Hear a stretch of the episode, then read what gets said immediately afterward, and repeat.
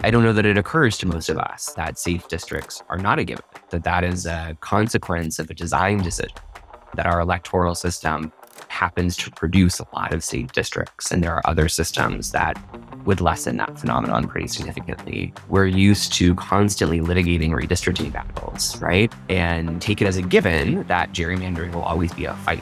Whereas in most democracies, it's really difficult and usually impossible to gerrymander. Democracies that use more proportional electoral systems experience less severe affective polarization and are at less lesser risk of political violence than in countries with winner take all. Welcome to Politics is Everything. I'm Carah Ong Whaley. And I'm Kyle Kondik. In this episode, we are talking with Grant Tudor, a policy advocate at Protect Democracy, where he develops and advocates for a range of reforms to shore up our democratic institutions. Uh, he is a co author of a new report called Towards Proportional Representation for the U.S. House. Um, Grant, I wonder if we can start by uh, talking a little bit about why the US should consider moving to proportional representation, um, which is, of course, a, a very is, is a historic idea dating back to John Stuart Mill and Nicolas de Condorcet. Uh, sure. Um, and thanks so much for having me on today. You know, there's obviously a lot going on um, with American democracy that's you know not particularly heartening at the moment, and and I think that at the core of it um, you know, it's a lot of stuff that people all across the ideological spectrum can agree are, you know, are, are pretty grave issues um, that we would all want solved, kind of regardless of where we happen to fall on that spectrum. And that ranges from uh, a collapse in competition, you know, across most uh, both state and congressional districts, um, state legislative and congressional districts. Most voters today live in safe districts in which outcomes are essentially a foregone conclusion.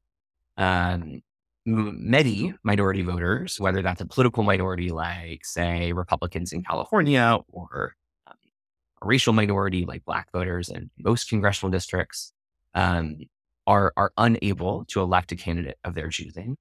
Um, our legislature and its delegations have pretty skewed partisan results. So consider Massachusetts at nine seats in its House delegation all nine are blue, even though I think about a third of the uh, of the electorate in Massachusetts is Republican, and the exact same is true for Oklahoma, but in the inverse, right? Of its five seats, all are red, even though about a third of the Oklahoma um, electorate is is is blue. Um, and then, of course, you know the, the, really kind of dangerous escalation of polarization, political extremism that, um, uh, you know, that most Americans want to see change. But I'm listing on kind of like a host of serious issues that affect American democracy. And we'll talk more about this, I think, in the course of the conversation. But all of them, at least in part, if not large part, um, have some relationship to our electoral system, kind of how we elect representatives to our state legislatures and, and to Congress. And so re-examining what that relationship looks like um, and why our particular system called winner take all might be aggravating some of those issues and how alternative systems like proportional representation used by most of the world democracies could help to alleviate them is, kind of the question that we wrestle with in this, this report. You know, one one thing I think about is is you're absolutely right that, that a lot of states are like pretty imbalanced in terms of the, the, the you know there's certain voters who basically don't get any representation in the House. Um, and you know we we have had and you go through this in some of in, you mentioned this in your report that like you know for a long time, the Democrats basically got more seats in the House than their share of the vote nationally would suggest. Later, that became the Republicans. I think the last three elections, the the popular vote is roughly translated into kind of what you'd expect in terms of the, the overall breakdown of the House. Um, I guess from a sort of a reform perspective, like if if you had uh, if Massachusetts was six three Democratic instead of nine zero Democratic, and Oklahoma was I don't know three two Republican instead of 5 0 Republican. I guess you're getting the same overall results from those two states in terms of the net. But like, why why is the why is the proportional system better? I guess in your in your judgment. Yeah, no, it's a great question. Um, so two parts. Um, part number one, uh, normatively, how we care about proportional outcomes, how much we care about proportional outcomes, largely depends on the level at which we're evaluating those outcomes. So at the level of the house as a whole, Kyle, you're right. That that most of the time, um, the seat distribution in the house pretty closely mirrors this, the vote distribution nationally, right? Like there's, you know, some imbalances and, and the translations. Um, where that becomes much more of an issue, as you point out, is at the level of a congressional delegation. So if you're a Republican in Massachusetts, yes, obviously, in part, you might care about how the House as a whole looks, but you should, or probably do, also really care about how your individual delegation looks, right? If you're a Republican in Massachusetts, um, you don't have anyone representing you from a constituent services perspective. To put it in really practical terms, that's that's a problem. Um, you know, the same thing is true in in California, right, where you have pretty wild imbalances between the vote distribution and the seat distribution.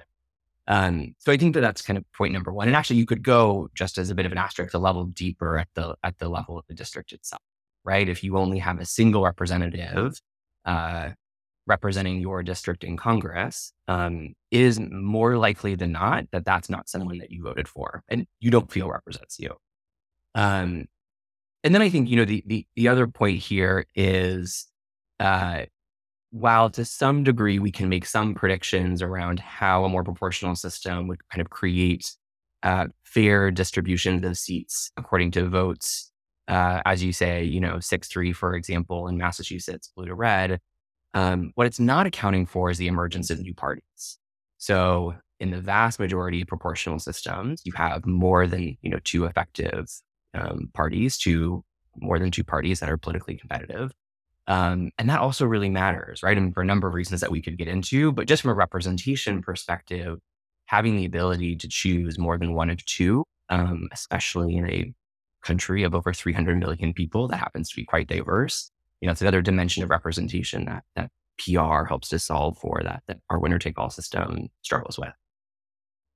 So I, I want to follow up. Um, you know, the report addresses the history of the 1967 Uniform Congressional District Act, which I don't think most people are familiar with. Um, so I wonder if you can talk a little bit about um, why it was enacted. Um, the act, of course, mandates the use of single member districts for House elections.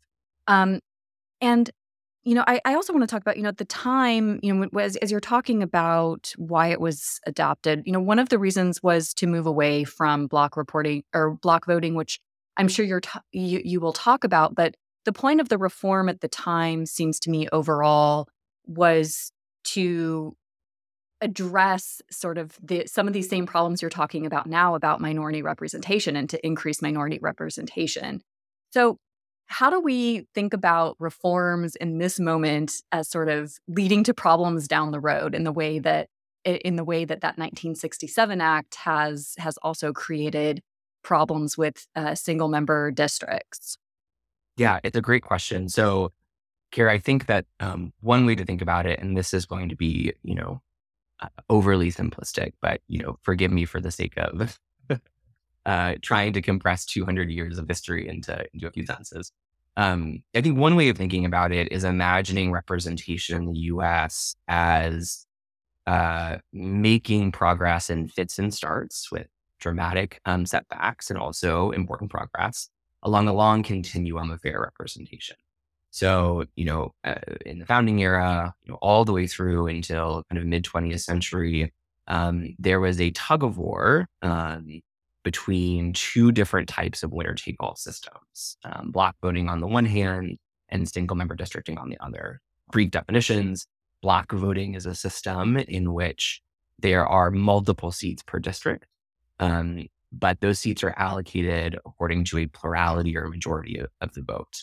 For the sake of simplicity, all that really means is one party can sweep all of those seats, um, pretty incommensurate with how people vote. Uh, single member districting, on the other hand, right, as the name suggests, is just a single official representative in each district.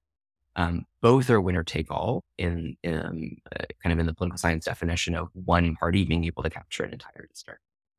Single member districting tends to produce much fair representation in block voting, right? So if you, for example, are a black voter in the South, um, you might think that having more seats per district gives you more of an opportunity to capture those, um, capture one of those seats. But in fact, because those seats are elected by plurality or majority, the one party, typically the dominant party, um, makes that prohibitively difficult. So uh, the uh, tug of war between the two systems um, eventually kind of came to a resolution with uniform congressional district, which was like a really important milestone in securing fair representation.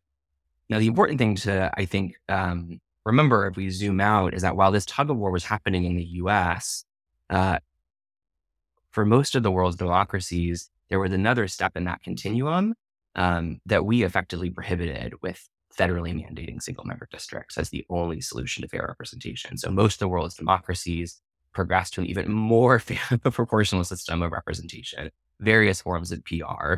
Um, and we can talk more about this in the course of this conversation, but but that you know tended to do a better job of single member districts at securing fair representation. You know, there are some states that that I mean, we don't have multi-member districts at the congressional level. There are a handful of states that um, that that have some form of multi-member districts. Is there is there a state or maybe even like a I don't know a city council or something across the country that you might think of as like a model for what you the sort of system that you would like to see Congress um, you know use across the country? Yeah, so it's, it's a great question. Uh, I think it's really important to make the distinction between the two different types of multi-seat races that we see, both in the U.S. and globally.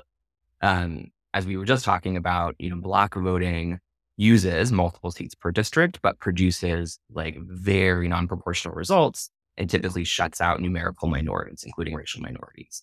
Um, proportional representation also requires multi-seat races, but allocates those seats in proportion to vote. They just produce kind of wildly different outcomes.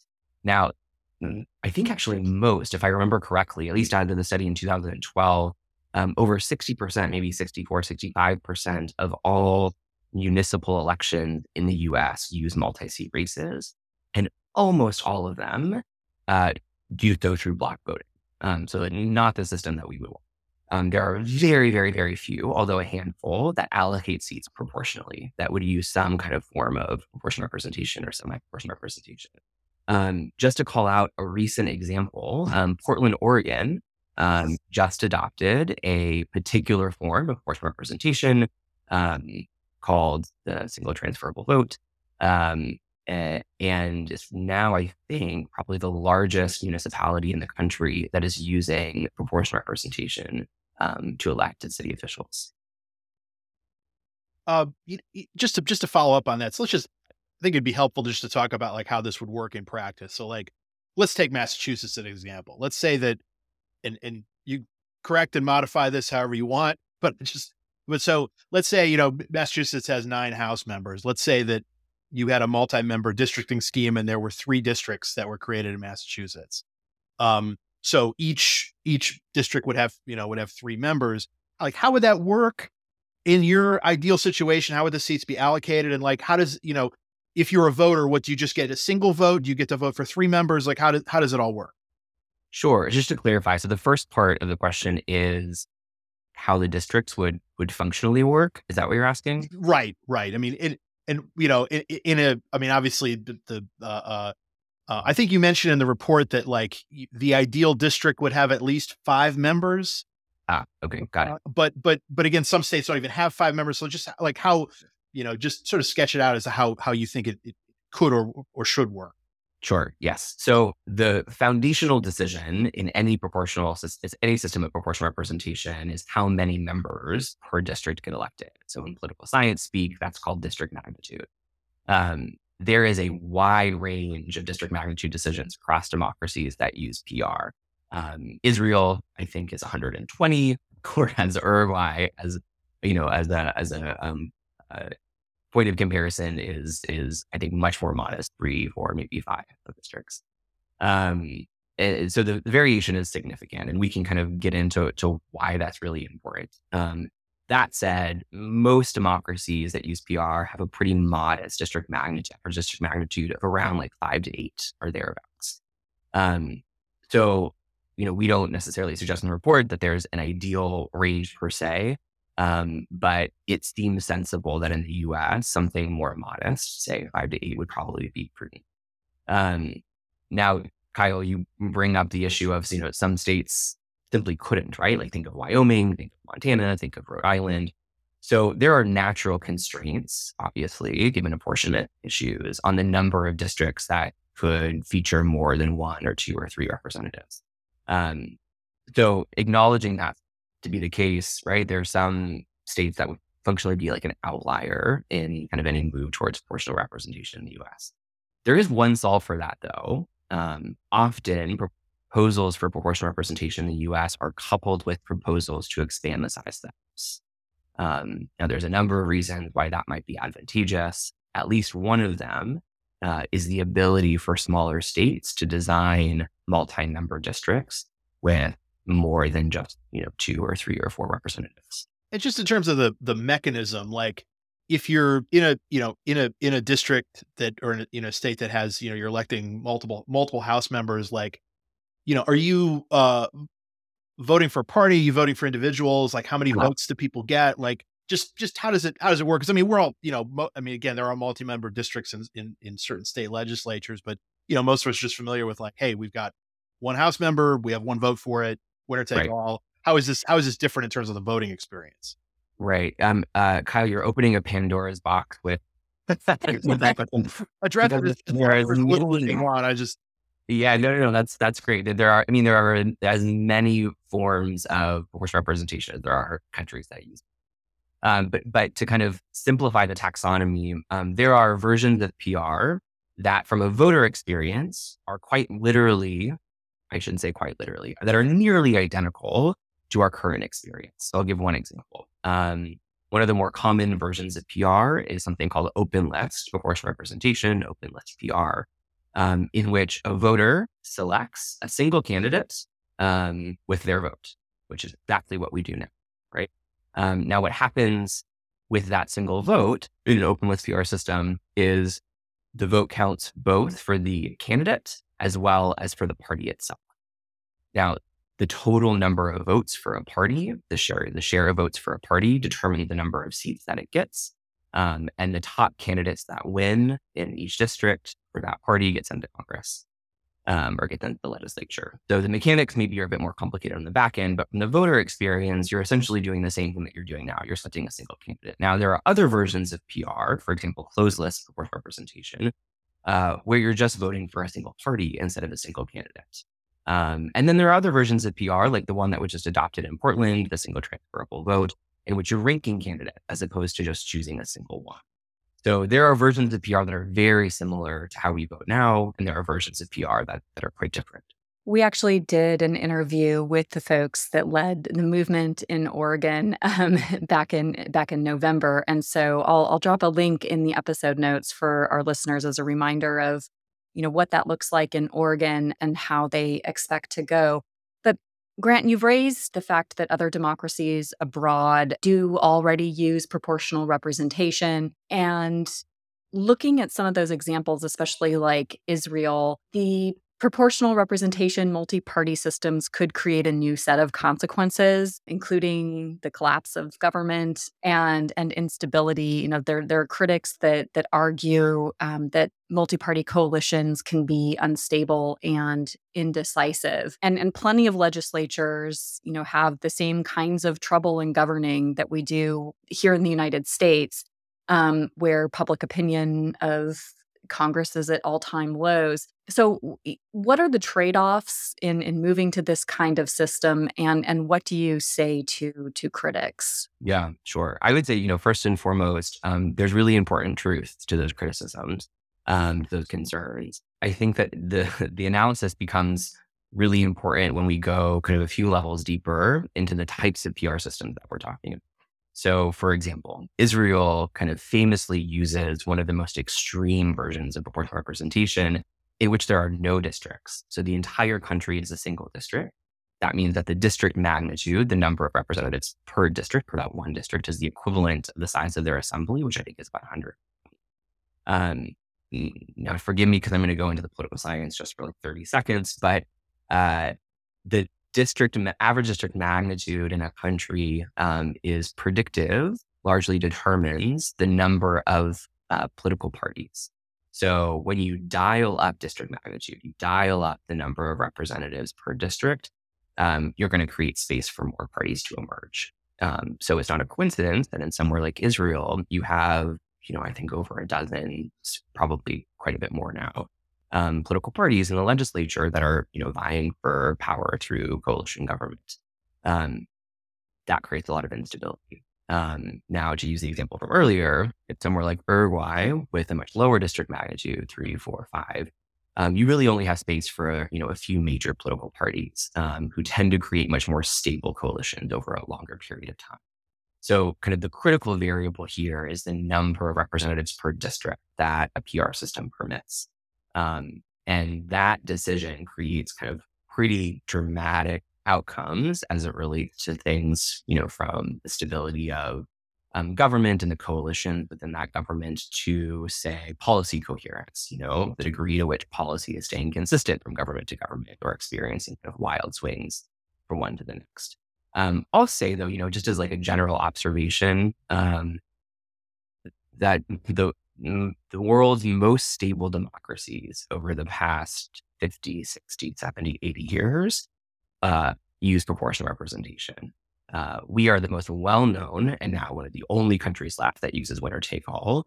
And I think it's a hard argument to make that, at least at this moment in time and going forward, kind of we are the, the emblem of, of, of, stability. And so I think that there is some kind of interrogation that that's important um, when kind of thinking about that that observation that, that PR, you know, leads to some type of um, uh, instability, uh, which you know I think is clearly the case in some instances like Israel, but often is really not the case for the majority of countries that use the system.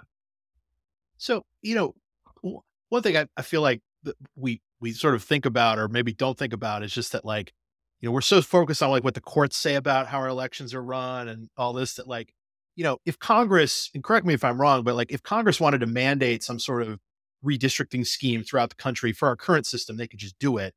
Um, and also, what, like with this, I mean, this is just if if we wanted to if Congress wanted to change this this system, they would just they could just pass this bill, right? I mean, and it would be you know just like any other bill, like House and Senate, and the president would sign it. I, I was actually just sort of thinking too is that you know because this just deals with the House, if it, uh, the House can just sort of set the rules for its own elections by itself. That's right. So it would just be it would just be the House determining how this works, and it wouldn't be the Senate or president involved.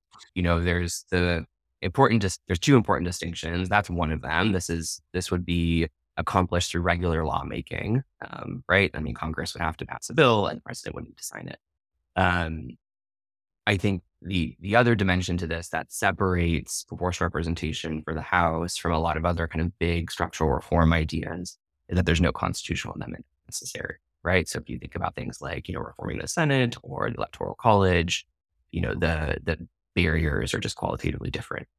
So, what do you see as the barriers and what is the path forward? It's the million dollar question. Yeah. Eh, so, you know, the report goes into some depth. The biggest barrier right now is a lack of imagination. I mean, we in the United States have been wrestling with our winner take all system by coming up with band aids to that system um, as opposed to rethinking it altogether. Um, you know, in large part, it's the curse of being the world's first constitutional democracy. There were very few examples, right, globally, in this case, none except Great Britain from which to draw. Um, and so we locked into a certain system really early on. Um, that institutional inertia has proved to be really, really powerful. And so when other democracies came onto the scene in the 19th and 20th centuries, um, forced representation was available um, in, in um, you know, in the sense that, you know, it was both in theory and in practice something that other countries could pull from. And so we have not been afforded that same opportunity.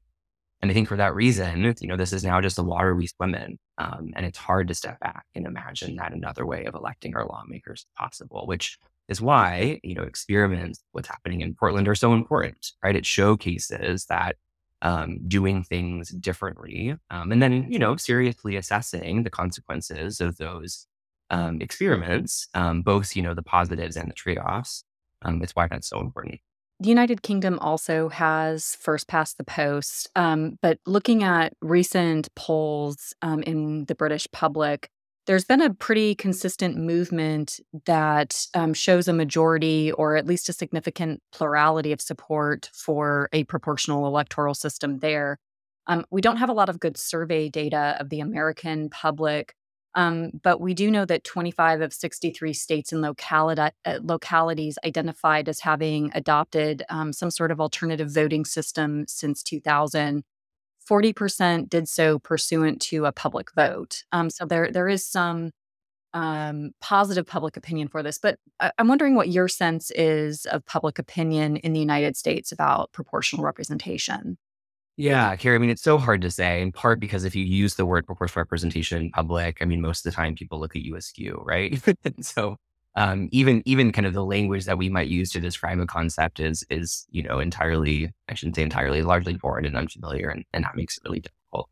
Um, I think that there are some proxy indicators though. So for example, um, roughly seven in 10 Americans, according to Pew Research, roughly seven in 10 Americans um, would like the opportunity to vote for another party um, beside the Republican Party or the Democratic Party. Um, that is not necessarily, you know, uh, a vote in favor of proportional representation, but that's not a big leap, right? Um, so if you make the case that there are electoral systems that allow more parties to emerge, you could imagine that a pretty significant share, if not a super majority, at least in this case, of Americans might support that kind of system.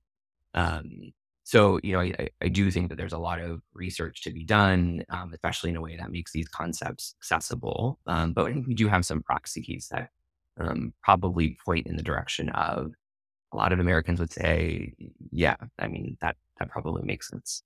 You make a great point that just Americans don't seem to have a lot of imagination about like what this could, this could be different. And, you know, the, we're not handcuffed on this particular issue that if there was movement to actually change it, you wouldn't, as you say, you wouldn't actually need to change the constitution to, to do it. So, um, right. I, think, I do think it's an interesting, um, interesting idea. Um, you know, selfishly for me, I want the district system to, to continue because I track it throughout, you know, history or whatever. And so I just want everything to be consistent. It's not a public minded argument. It's like, it's like, oh, I want the electoral college to stay because I'm an electoral college analyst and I want to keep the history going. But again, that's not a good reason. You know, there there's uh there's all kinds of reasons. You know, I, I will I just as maybe a, a bit of a final note on the kind of lack of imagination. I mean, one of the things that we've observed, you know, in the course of doing this research and in having conversations with lots of different types of folks about proportional representation is uh there are so many issues plaguing American democracy that we kind of take as a given. Um, you know, we talked about safe districts at the beginning of this conversation. Um, I don't know that it occurs to most of us that that safe districts are not a given, that that is a consequence of a design decision, um, that our electoral system happens to produce a lot of safe districts. And there are other systems that um, would lessen that phenomenon pretty significantly, you know, or, or relatedly, um, you know, we are, you know, as, as we're all waiting for the decision in um, Milligan, uh, you know, we're used to constantly litigating redistricting battles, right? Um, and kind of take it as a given that gerrymandering will always be a fight. Whereas in most democracies, it's really difficult and usually impossible to gerrymander, right? The political science research finds that districts with at least five or more seats allocated proportionally um, make gerrymandering functionally impossible. Um, so there's a reason that most democracies don't struggle with gerrymandering in the way that we do. Um, so you know, I think that there's kind of a, a long line of uh, issues that we're like so used to uh, fighting um, that, that we kind of forget that there's systems that obviate those fights altogether. You know, there is just one one final note on that. I, I did also recently read a great political science article about how redistricting and gerrymandering abroad, it, it's a study of of countries abroad, actually increases political conflict and leads to civil wars and political violence. Um, so, you know, if we can sort of address like the that underlying root um, you know, through through reforms and and through redesigning institutions. It seems like a worthwhile endeavor. So thank you for helping us well, imagine how we might redesign our institutions. Uh, we talk about this like a bit in the report, but on that note, um, there's now like a pretty uh, significant, really exciting body of research in political science um, investigating the relationship between polarization, especially affective polarization, right? Like the degree to which we don't like each other, not just disagree with each other, um, between affective polarization and, and electoral systems. Um, that's now finding pretty consistently that democracies that use more proportional electoral systems experience less severe affective polarization. Um, and as you referenced, Carah, um, are at less lesser risk of political violence um, than um, than in countries with winner take all. There's a few reasons for that that some researchers are interrogating that I think are really interesting. Mm, the simple, I think, explanation is is just that when there are more parties on the scene, those coalitions produce a more fluid politics. It's really hard to always hate the person on the other side. Sometimes you need to work with them, right? In, in foreign coalitions, um, especially when those coalitions change over time. And so, um, so yeah, the, the research is is new, it's exciting, and it's pointing in in the direction that I think a lot of us would intuit that um, where our political landscape is more calcified, you know, the problems on dimensions like polarization and extremism tend to get worse. And where politics is a bit more fluid, those those issues tend to be a bit a bit less severe. Well, thank you so much for for joining us, Grant Tudor. And listeners, you can read the report towards proportional representation for the U.S. House at Protect Democracy with a link in the notes. Thanks, Grant. Hi, podcast listeners. Thank you so much for tuning into this episode of Politics is Everything. Editing and production was done by me, Carah Ong Whaley. Our theme song is Let's Boogie by Chris Faze. You can learn more about the Center for Politics and its work to strengthen democracy on our website at centerforpolitics.org. You can also engage with us on social media at Center Number 4 Politics. We welcome your suggestions and questions for future episodes. Thanks so much for tuning in. Until next time.